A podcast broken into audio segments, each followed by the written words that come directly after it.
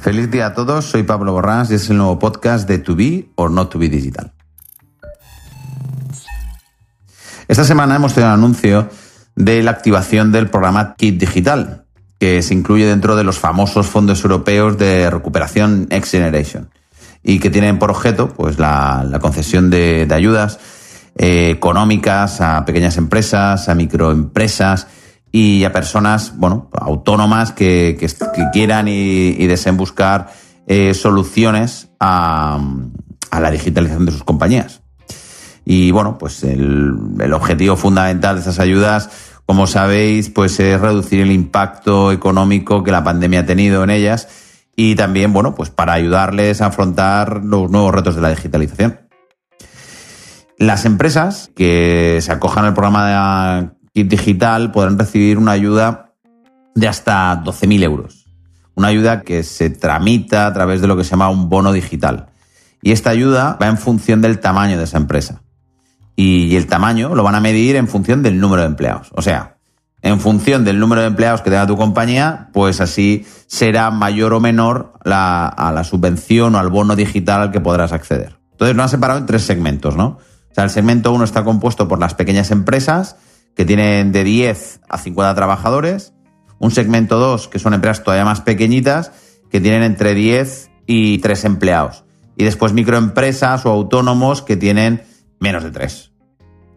Entonces, eh, estas empresas acceden a esa ayuda, a ese bono digital, a través de los denominados agentes digitalizadores o agente digitalizador, que en sí pues son compañías, son empresas pues que cumplen una serie de requisitos de experiencia y de estructura para el desarrollo de trabajos relacionados pues, con marketing digital, desarrollo web, e-commerce, etc, Pero como novedad, eh, con respecto a otras ayudas que han salido anteriormente, eh, pues bueno, pues los beneficiarios no tendrán que adelantar el dinero a ese proveedor. O sea, no tendrán que pagar las empresas que reciben la ayuda previamente a las empresas que le va a desarrollar la campaña de marketing digital o el desarrollo web, sino que el pagador va a ser directamente el Estado y al que pagará será el agente digitalizador, o sea, al proveedor de la empresa, al que ejecuta eh, los diferentes servicios. Evidentemente, pues esto es una, una ventaja muy, muy interesante.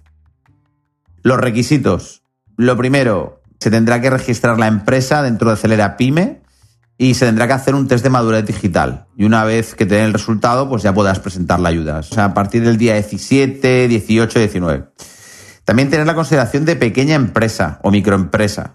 Estar inscrito en el censo de empresarios profesionales, en la Agencia Estatal de Administración, antes de la solicitud de la ayuda. No ser una empresa eh, que no esté al corriente de las obligaciones. O sea, tienes que estar al corriente, haber pagado tus obligaciones tributarias y la seguridad social para poder acceder. Y bueno, pues eh, requisitos básicos para poder acceder a cualquier ayuda o subvención. Los criterios de subvención serán bajo un único criterio, que es el orden de presentación y una vez realizadas las comprobaciones del cumplimiento de los requisitos, pues hasta que se agoste el crédito. ¿Qué servicios van a poder ser subvencionados? Pues bueno, desarrollo de un sitio web, o sea, creación de una página web, para la prestación de servicios y dar la visibilidad. O sea, podemos meter algo de SEO. Plataformas de comercio electrónico, gestión de redes sociales, eh, herramientas para digitalizar la gestión de clientes o proveedores. No sé, se me ocurre pues la implantación de Slack o, no sé, un WhatsApp Business. También herramientas de analítica, Business Intelligent.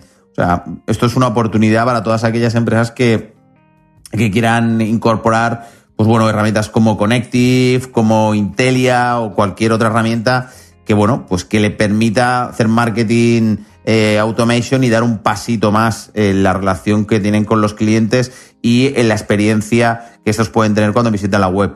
Servicios y herramientas de oficina virtual, factura electrónica y todo lo que tenga que ver con ciberseguridad. En cuanto a los plazos, plazo de presentación de la solicitud será de tres meses desde la publicación de la correspondiente convocatoria, o sea, tres meses a partir del miércoles pasado. Y va a concluir pues cuando se termine el, el crédito. O sea, que es, claro, voy a especificar la fecha, pues desde el día 11 de diciembre, pues tres meses.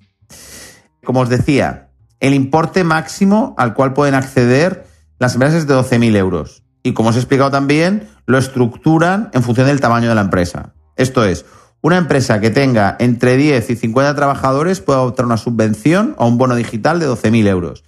Las empresas entre 3 y 10 empleados de 6.000 euros. Y las que tengan menos de 3 empleados, pues 2.000 euros.